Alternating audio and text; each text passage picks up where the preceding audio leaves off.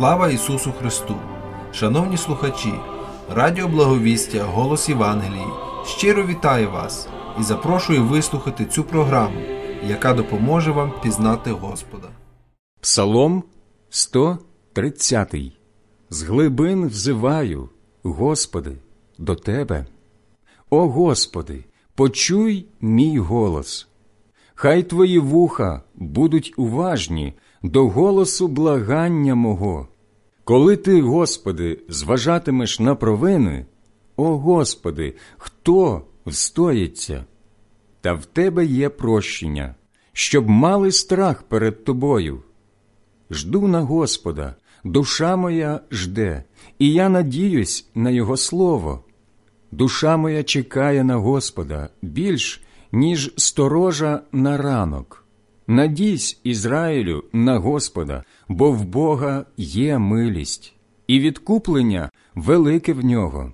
Він викупить Ізраїля з усіх його злочинів.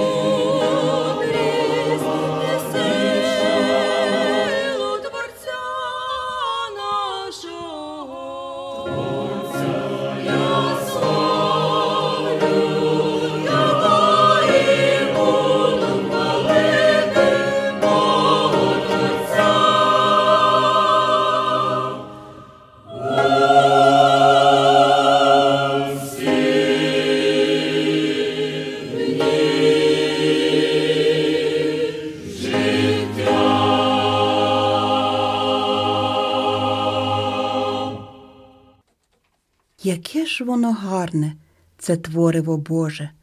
На нього дивлюсь, надивитись не можу.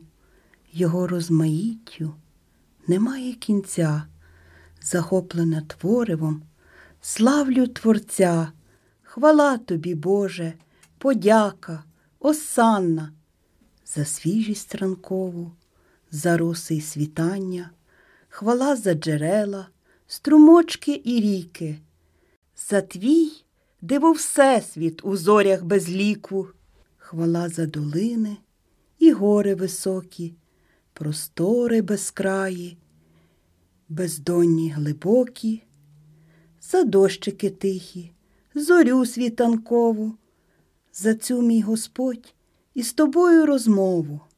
Хвала тобі, Боже, за весни і зими, за місячні ночі і сонячні днини, за сад, обважнілий рясними плодами, за бджіл, що так щедро частують медами. Ти дав неповторні квіткам аромати, звелів кожній пташці своє щебетати. Комусь дав домівку у норах затишних, комусь у гніздечках, в палацах розкішних, а сам жити в людському серці бажаєш. Постукавши тихо, на дозвіл чекаєш. Володар світів, Бог і цар над царями. Як можеш ти так рахуватися з нами? Осанна за сонцем небесній блакиті, за те, що знайшов ти мене в цьому світі, за все, чим живу, за надію мою, тобі, Вседержителю, честь віддаю.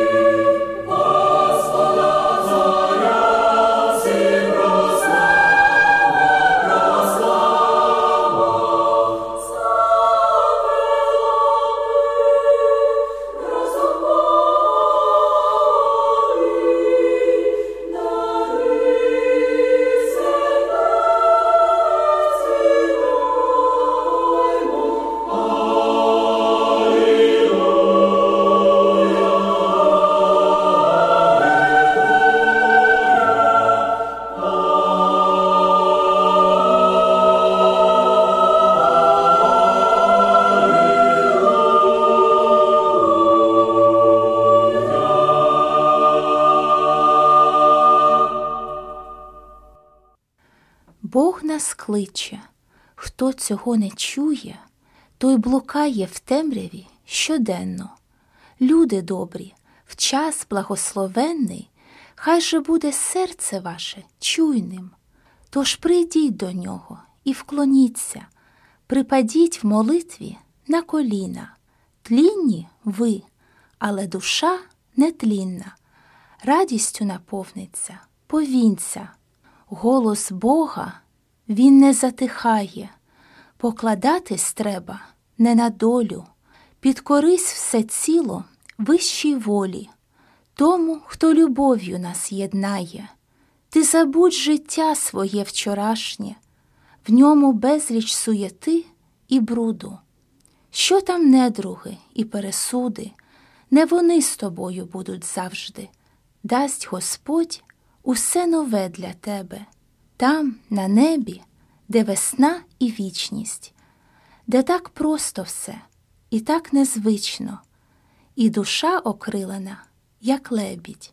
Тож озвись на голос той небесний, треба часом нині дорожити, не почути правди, то й не жити. Для безсмертя з Богом не воскреснеш. Спаситель бажає війти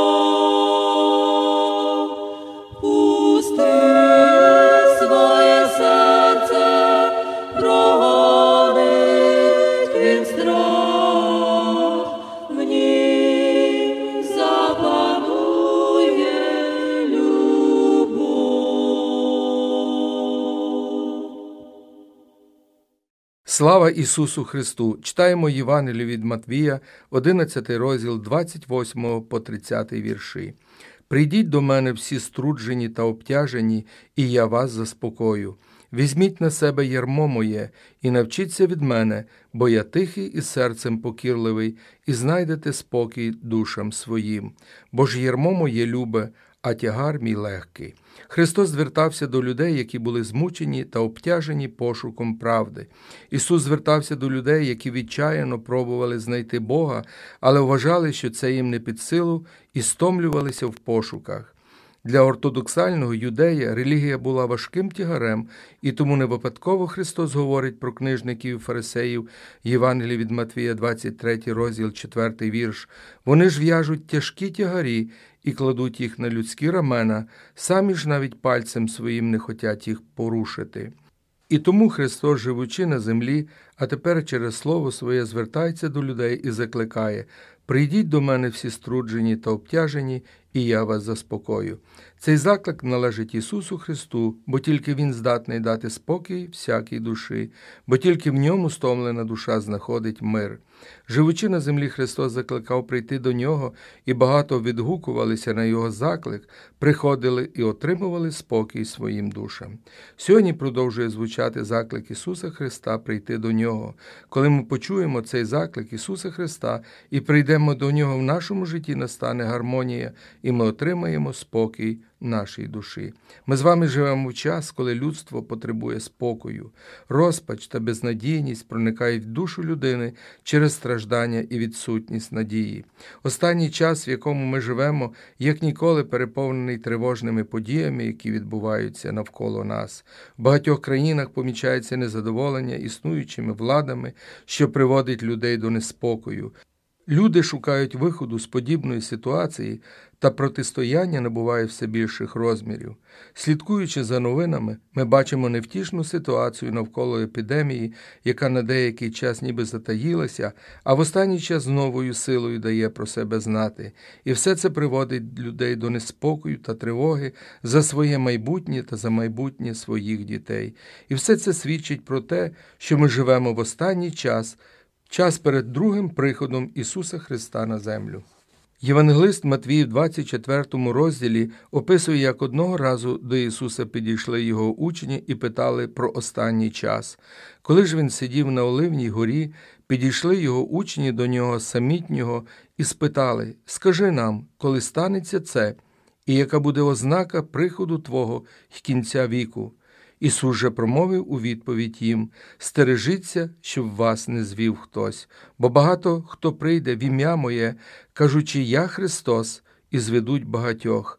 Ви ж про війни почуєте і про воєнні чутки. Глядіть, не лякайтеся, бо статись належить тому, але це не кінець ще. Бо постане народ на народ, і царство на царство, і голод, мор та землетруси настануть місцями, і все це початок терпінь породільних. Чи не подібну картину ми спостерігаємо в цей останній час? Цей останній час занурює людство в пошуки виходу із складної ситуації, в пошуках спокою та миру, а мир та спокій можна знайти тільки в Ісусі Христі, і тому Христос закликає Прийдіть до мене всі струджені та обтяжені, і я вас заспокою. До кого звертався Ісус Христос? Він звертався до всіх струджених та обтяжених, та особливо до тих, які проходять через випробування, до тих, які страждають і, можливо, не мають більше сили боротися. Далі Христос пропонує взяти на себе ярмо Його і каже, бо ж ярмо моє любе. Чи справді ярмо може бути любим та легким? Ми з вами повинні розрізняти, яке ярмо ми повинні носити, а яке ні. Ми ніколи не повинні носити ярмо гріха та сумніву, ярмо невіря та неправди, та ярмо Ісуса Христа є легким та приємним, бо Він сам його кладе на нас. Дії святих апостолів, 15 розділ, 10 вірш, ми читаємо Отож чого Бога тепер спокушуєте, щоб учням на шию покласти ярмо, якого ані наші отці, ані ми не здолали понести. Бо Христос для волі нас визволив, тож стійте в ній та не піддавайтеся знову ярмо рабства. Так пише апостол Павло до церкви в Галатах, в п'ятому розділі, перший вірш. Ми не повинні лякатися ярма Христового, бо воно приносить мир та спокій, бо і сам Христос запевняє нас, що Його ярмо приємне. Бо через ярмо Ісуса Христа ми стаємо Його друзями і тим самим наближаємося до Бога. Та Христос пропонує нам не тільки взяти на себе Його ярмо, але й навчитися від Нього. Живучи на землі, багато хто називав Христа учителем. І це дійсно так, бо Христос був учителем, даний Богом для людей. Це підтверджує євангелист Іван, який описує зустріч Никодима, що прийшов уночі до Ісуса, щоб послухати Його вчення. Звернувшись до Ісуса, Никодим каже Учителю, знаємо ми, що прийшов ти від Бога, як учитель, бо не може ніхто таких чуд учинити, які чиниш ти, коли Бог із ним не буде. Христос запрошує нас навчитися від Нього через Його святе Слово, щоб бути схожим на нього. Ми повинні навчитися пізнавати Ісуса Христа, пізнавати Його розум та Його характер. Христос закликає нас навчитися від Нього двом речам це бути тихим та покірливим серцем, бо і сам Христос був тихим та покірливий серцем. Він не буде змагатися ані кричати, і на вулицях чути не буде ніхто його голосу. Він очеретини надломаної не доломить, і гнота догасаючого не погасить, поки не доправить присуд до перемоги. Так пророкує пророк Ісая про Ісуса Христа. Бути подібним до Ісуса Христа це важлива річ, бо вона допоможе нам отримати плоди Духа Святого і відчути Його ніжний голос, і знати, як мудро поступати в кожній ситуації, яка трапляється в нашому житті. І на кінець Христос пропонує нам взяти на себе Його тягар. Та й Христос каже, що тягар який Він покладе на нас, є легкий. Христос звільняє нас від тягаря гріху, коли ми приходимо до Нього в молитві покаяння. Христос готовий допомогти нам нести тягар, який Він поклав на нас. Багато хто з людей накладали на себе тягар, вважаючи, що це тягар Христів. Ми повинні розрізняти і тягарі, які ми повинні носити, а які ні. Справа в тому, що тягар легко нести, коли він покладений на нас Христом з любов'ю, щоб нам нести його в любові до Бога та до ближнього. Бо саме любов робить цей тягар легким. Коли ми розуміємо любов Божу, коли ми розуміємо, що наш тягар це любити Бога, любити людей, любити ближнього як самого себе, тільки тоді він стає легким. Вся робота, яку ми виконуємо з любов'ю, вона приємна для нас, хоч якою б важкою вона не була б. Христос закликає нас носити тягарі один одного і таким чином виконати закон Христів. Бог бажає, щоб ми жили в Ісусі Христі повноцінним життям, носили Його тягарі, а Господь обіцяє допомогти нам в цьому. Христос цьому є прикладом для нас. В посланні до євреїв, 12 розділ з першого вірша ми читаємо Тож і ми, мавши навколо себе велику хмару свідків, скиньмо всякий тягар та гріх, що оплутовує нас, та й біжимо з терпеливістю до боротьби, яка перед нами, дивлячись на Ісуса, на начальника і виконавця віри, що замість радости, яка була перед Ним, перетерпів Христа, не звертавши увагу на сором і сів по правиці престолу Божого. Нехай ці слова з Біблії допоможуть нам носити тягарі Христові і таким чином виконати закон Його. Ми звільняємося від земних тягарів, коли приносимо їх до Господа в молитві. В одній з перших проповідей в синагозі Ісус читав з книги пророка Ісаїї, де мова йшла про нього. На мені дух Господній, бо Він мене помазав на добру новину звіщати в Боги. Послав Він мене проповідувати полоненим визволення, а не зрячим прозріння, відпустити на волю помучених. Христос готовий допомогти нам нести Його ярмо, нести Його тягар. І Біблія підтверджує це. В книзі пророка Ісаї, 40 розділ, 28 та 29 вірш говорять: Хіба ж ти не знаєш, або ти не чув? Бог відвічний Господь, що в кінці землі Він створив, Він не змучується та не втомлюється, і незбагненний розум Його. Він змученому дає силу, а безсилому міць. Дорогі друзі, ото сьогодні прийдіть до нього і навчіться від нього, не відкладуючи на завтра. Бо Слово Боже каже: приємного часу почув я тебе, і поміг я тобі в день спасіння. Ось тепер час приємний, ось тепер день спасіння. Нехай Господь благословить вас. Амінь.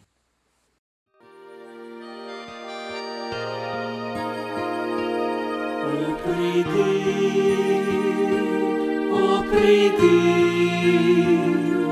кличе спас, о, прийди, давно чекає він тебе, з любов'ю жде, лиш прийди,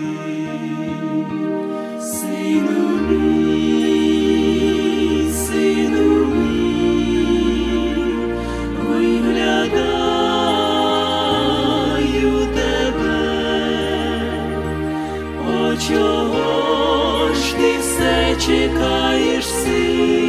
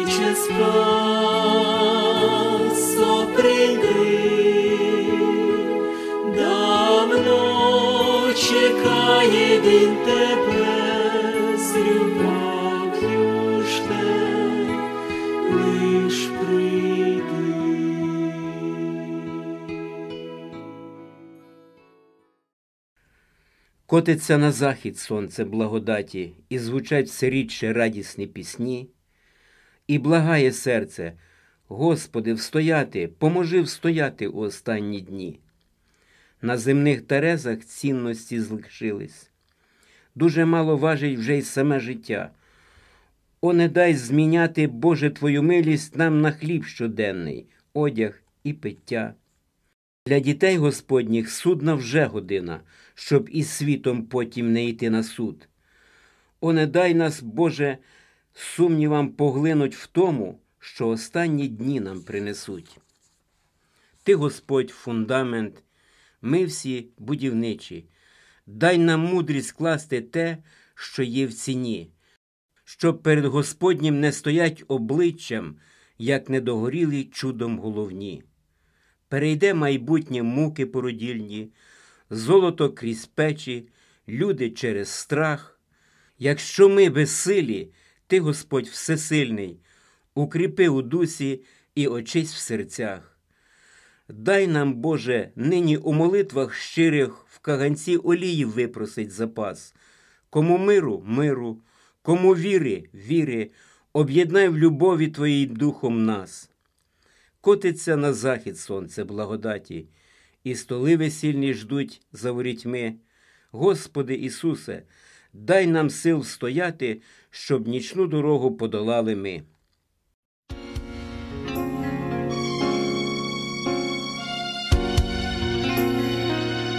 Коли в душі твоїй зовсім нема спокою,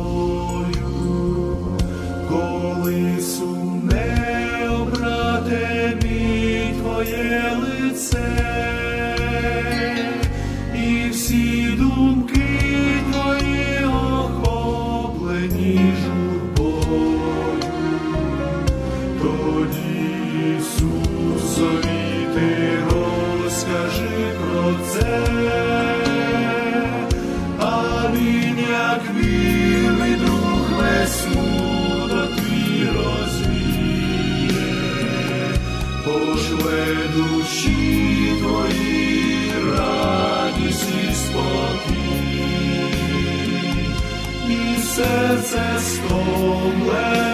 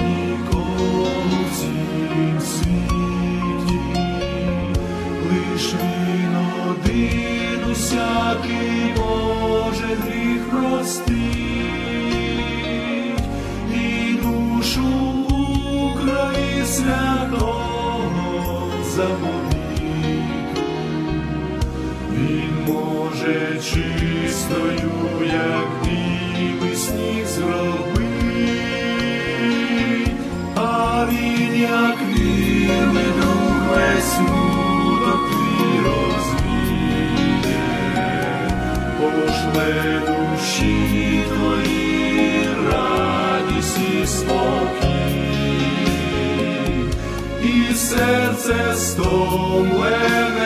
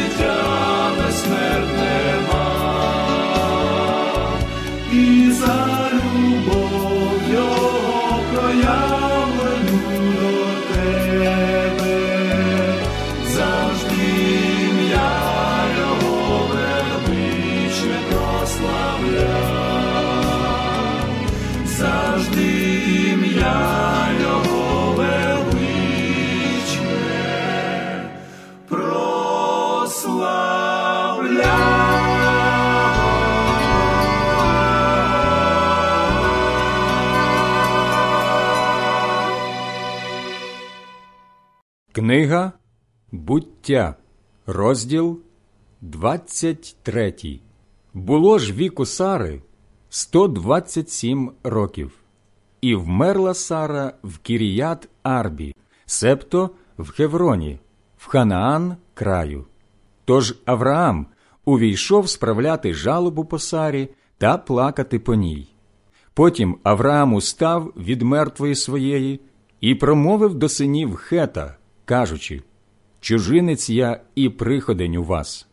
Дайте мені серед вас посілість на гріб, щоб я міг поховати з очей моїх мою мертву. Сини ж Хета відповіли Авраамові, кажучи йому: Послухай нас, добродію. Ти могутній князь серед нас. У найліпшім з наших гробів поховай твою мертву. Ніхто з нас не відмовить тобі свого гробу, щоб ти міг поховати свою небіжку. Підвівся Авраам і, вклонившись людям цього краю, синам Хета, сказав до них таке: Якщо така ваша воля, щоб я поховав посеред себе мого мерця, то послухайте мене і упросіть за мене в Ефрона, Цохарового сина, щоб він відступив мені печеру Махпелу, що належить йому, а яка є на краю його поля. За повну ціну нехай він мені відступить її серед вас у власність на гріб. Ефрон же сидів серед синів Хета. Тож відповів Ефрон Хетит Авраамові так, що сини Хета чули, і всі ті, що входили через ворота його міста. Ні, добродію, послухай радше мене. Я даю тобі це поле, ще й печеру, що на ньому, теж даю тобі. На очах синів мого народу даю її тобі. Поховай твого мерця. Тут Авраам вклонився перед людьми того краю і промовив до Ефрона так, щоб чули люди цього краю, кажучи: Та коли б ти послухав радше мене, я дам тобі гроші за це поле, візьми їх від мене, і нехай я поховаю там свого мерця. Ефрон же відповів Авраамові, кажучи: Добродію, послухай мене. Землі тут на чотириста шеклів срібла. Та що воно між мною і тобою? Поховай мерця твого. Послухав Авраам Ефрона, і відважив він Ефронові срібло так, як проговорився він в присутності синів Хета чотириста шеклів срібла, що було в обігу в купців. Отак поле Ефрона, що в Махпелі проти Мамре, поле з печерою на ньому і зо всіма деревами, які на полі та на всіх межах навкруги, перейшло у власність Авраама на очах синів Хета і всіх, що входили через ворота його міста. Після того ж Авраам поховав Сару, свою жінку, в печері на полі Махпела проти Мамре, тобто Хеврону, в Ханаан краю. Так ото дісталось Авраамові від синів Хета у власність на гробницю поле з печерою, що на ньому. Стомлена душа все шука спокою, спрагнена почути чисте слово Боже, так, щоб дух ожив, серце, щоб зраділо весь тягар гріхів, назавжди лишило. Тільки у Христі, тільки у Христі спокій для душі, в Божім слові лиш, в Божім слові лиш мир святий царить. Якщо будеш ти книгу цю читать, Бог спасе тебе, і Божа благодать оживить тебе, щастя принесе, скільки є доріг. Ну, де ж правдива? Ти питаєш у мене, а я лише людина, Бог тут на землі залишив нам слово, ти читай його і будеш щасливий. Тільки у Христі, тільки у Христі спокій для душі, в Божім слові лиш, в Божім слові лиш ми святий царить.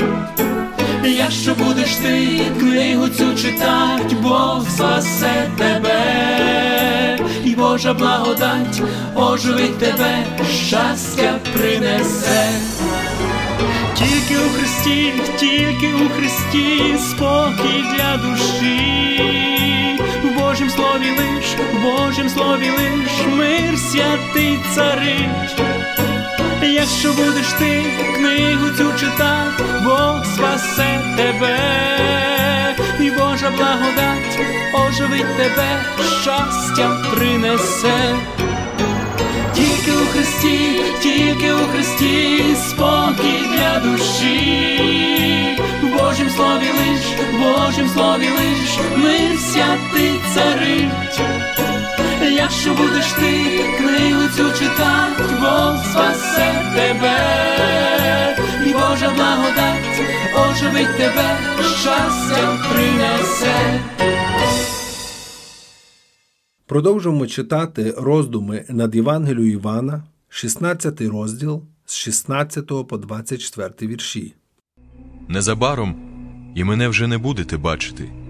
І знов незабаром і мене ви побачите, бо я йду до Отця. А деякі з учнів його говорили один до одного. Що таке, що сказав він до нас? Незабаром і мене вже не будете бачити. І знов незабаром і мене ви побачите, та я йду до Отця. Гомоніли також. Що таке, що говорить незабаром? Про що каже, не знаємо. Ісус же пізнав, що хочуть поспитати його, і сказав їм. Чи про це між собою міркуєте ви? Що сказав я незабаром і вже мене бачити не будете ви, і знов незабаром і мене ви побачите? По правді, по правді кажу вам, що ви будете плакати та голосити, а світ буде радіти. Сумувати ви будете, але сум ваш обернеться в радість. Журиться жінка, що родить, бо настала година її. Як дитинку ж породить вона, то вже не пам'ятає терпіння з-за радощів, що людина зродилась на світ. Так сумуєте і ви ось тепер. Та побачу вас знову, і серце ваше радітиме, і ніхто радости вашої вам не відійме. Ні про що ж того дня ви мене не спитаєте. По правді, по правді кажу вам, чого тільки попросите ви від Отця в моє ймення, Він дасть вам. Не просили ви досі нічого в ім'я моє. Просіть і отримаєте, щоб повна була ваша радість. Учні Христа не завжди розуміли його висловлювання, і прочитаний уривок ясно свідчить про це. Що означає те, що нам говорить? Не знаємо, що він говорить. Ніхто ніколи не говорив так прямо і відверто, як Ісус. Ніхто ніколи не був настільки звиклим до його манери навчання, як учні, але навіть вони не завжди розуміли свого вчителя. Ось чому ми не повинні дивуватися, якщо не можемо пояснити деякі слова Христа. У них є глибини, недосяжні для нашого розуму.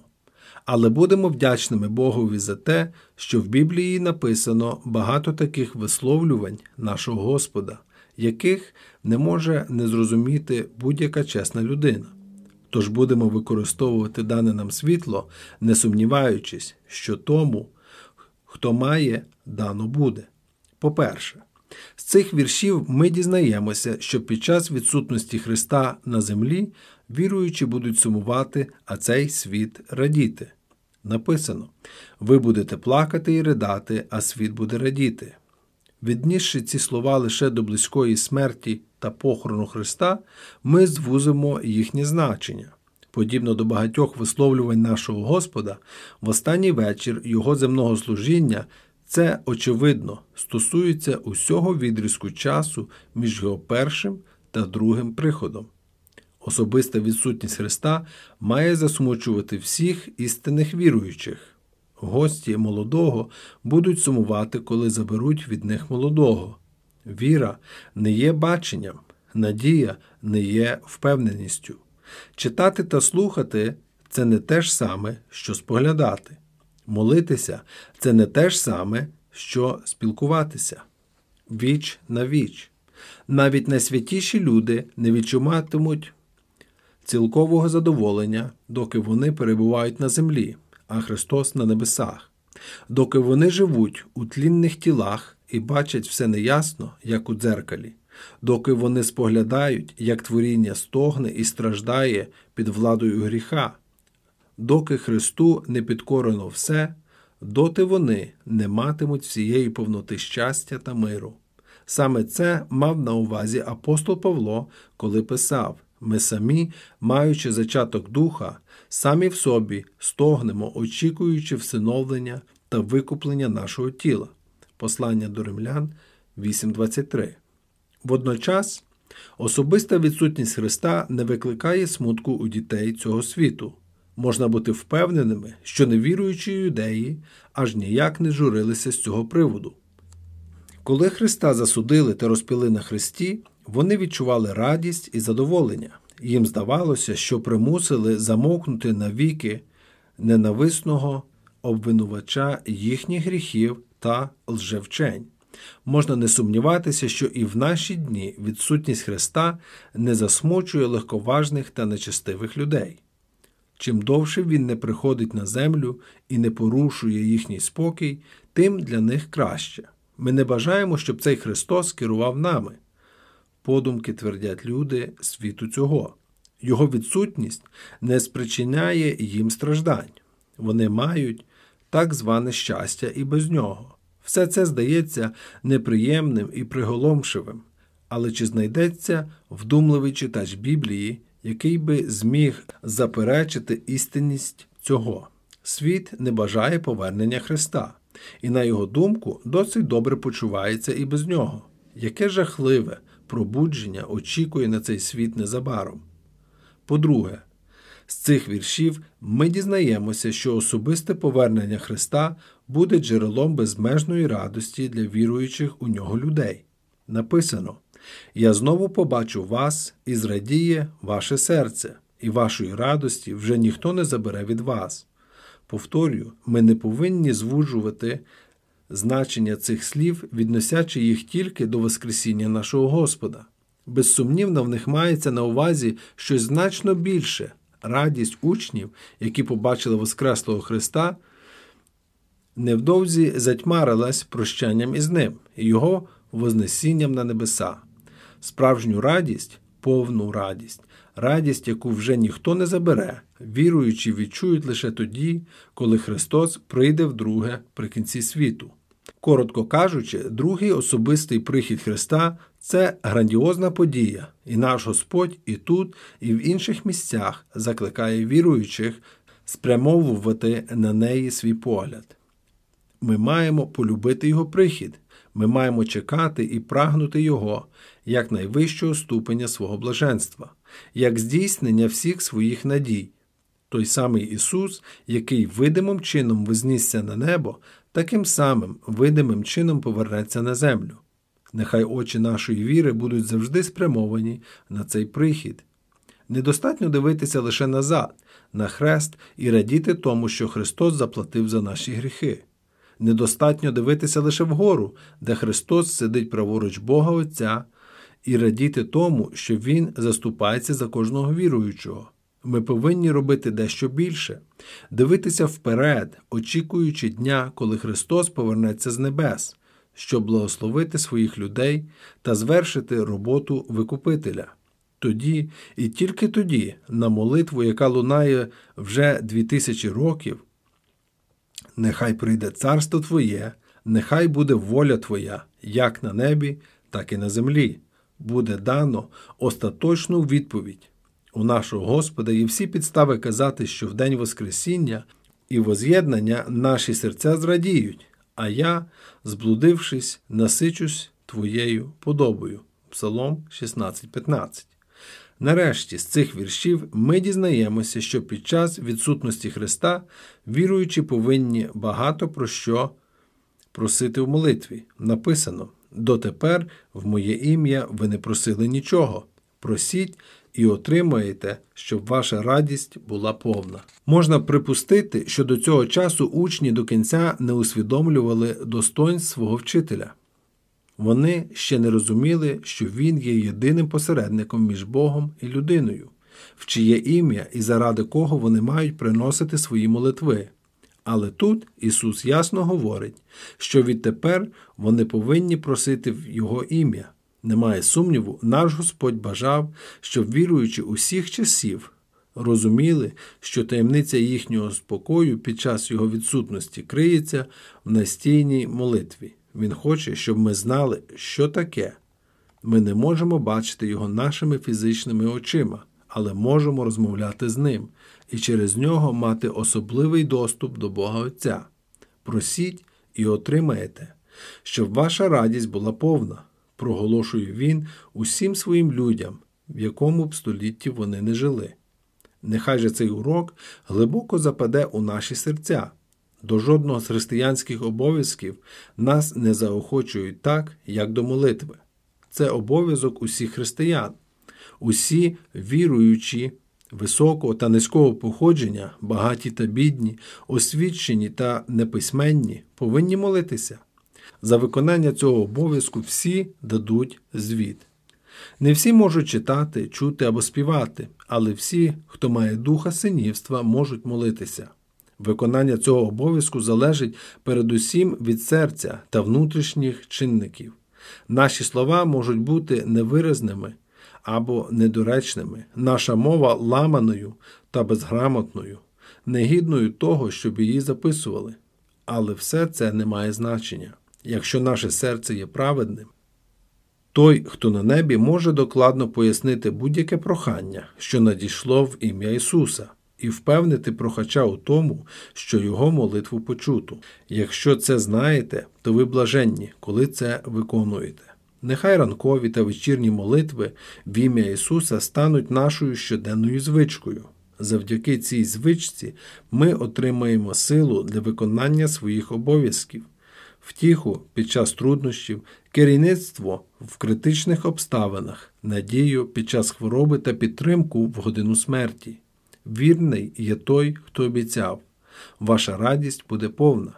Він дотримає свого слова, якщо ми будемо висловлювати свої прохання в молитвах.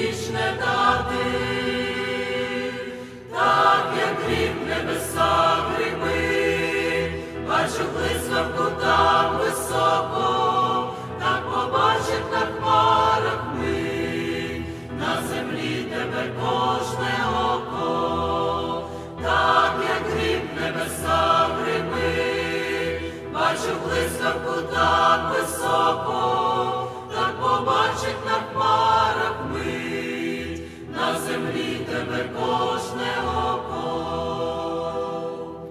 А втомлюся в чеканні я, часто силами заборюся, славне віра не раз моя, бо приходжу скоріш, Ісусе,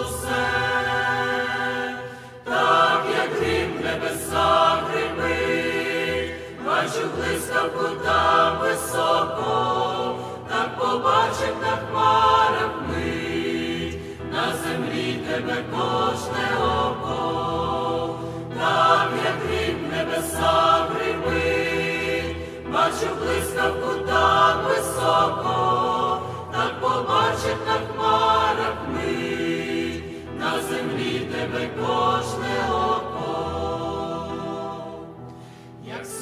Як всесильний Бог, все створивши єдиним словом, після довгих розлук тривог, ти прийдеш на цю землю знову. Славі неба, як цар царів, неосяжний святий предвічний,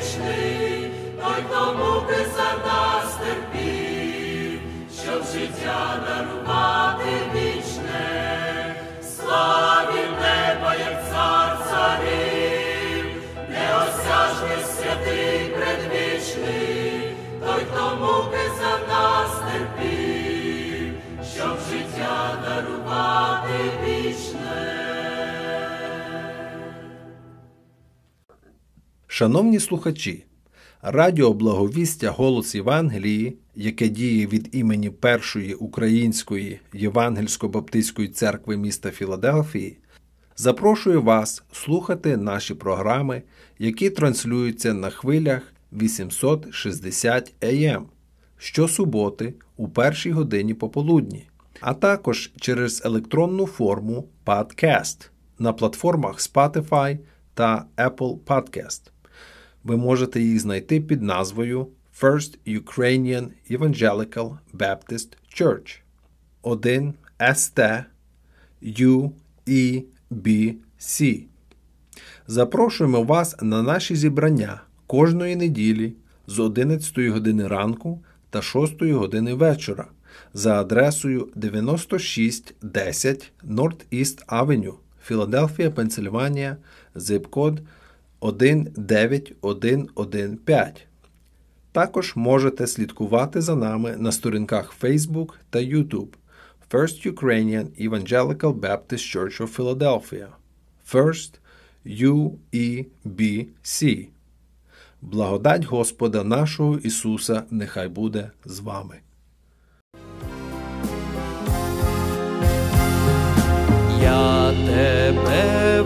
Величаю, мій Боже, за безмірну твою благодать, за весну і за літо погоже, за ліси, що над нами шумлять, за жнива, що приходять щороку, і за хліб, що на наших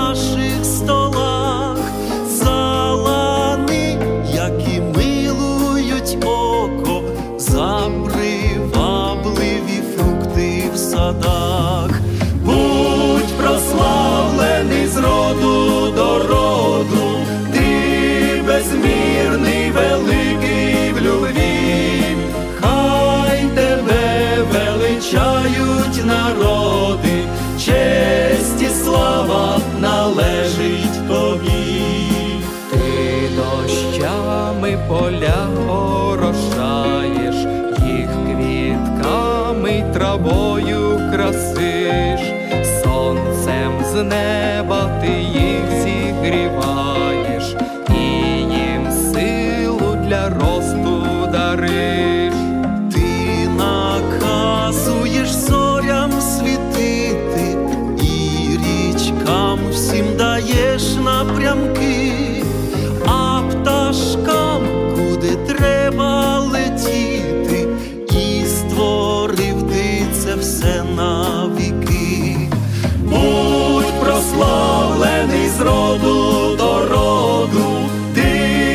безмірний,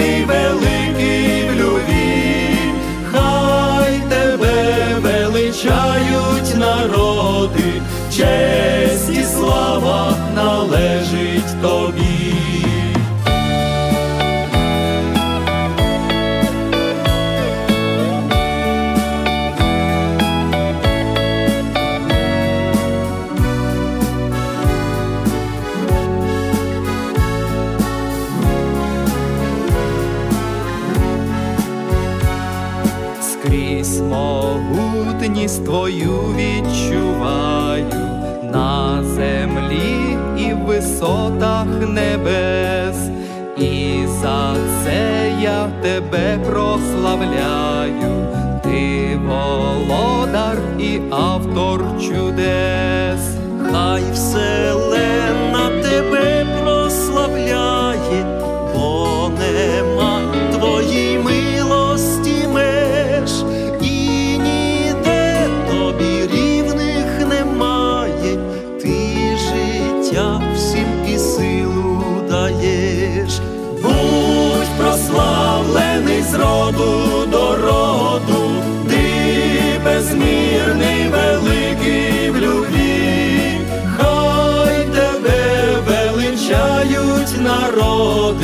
честь і слава належить тобі, хай тебе величають народи, честь і слава належить.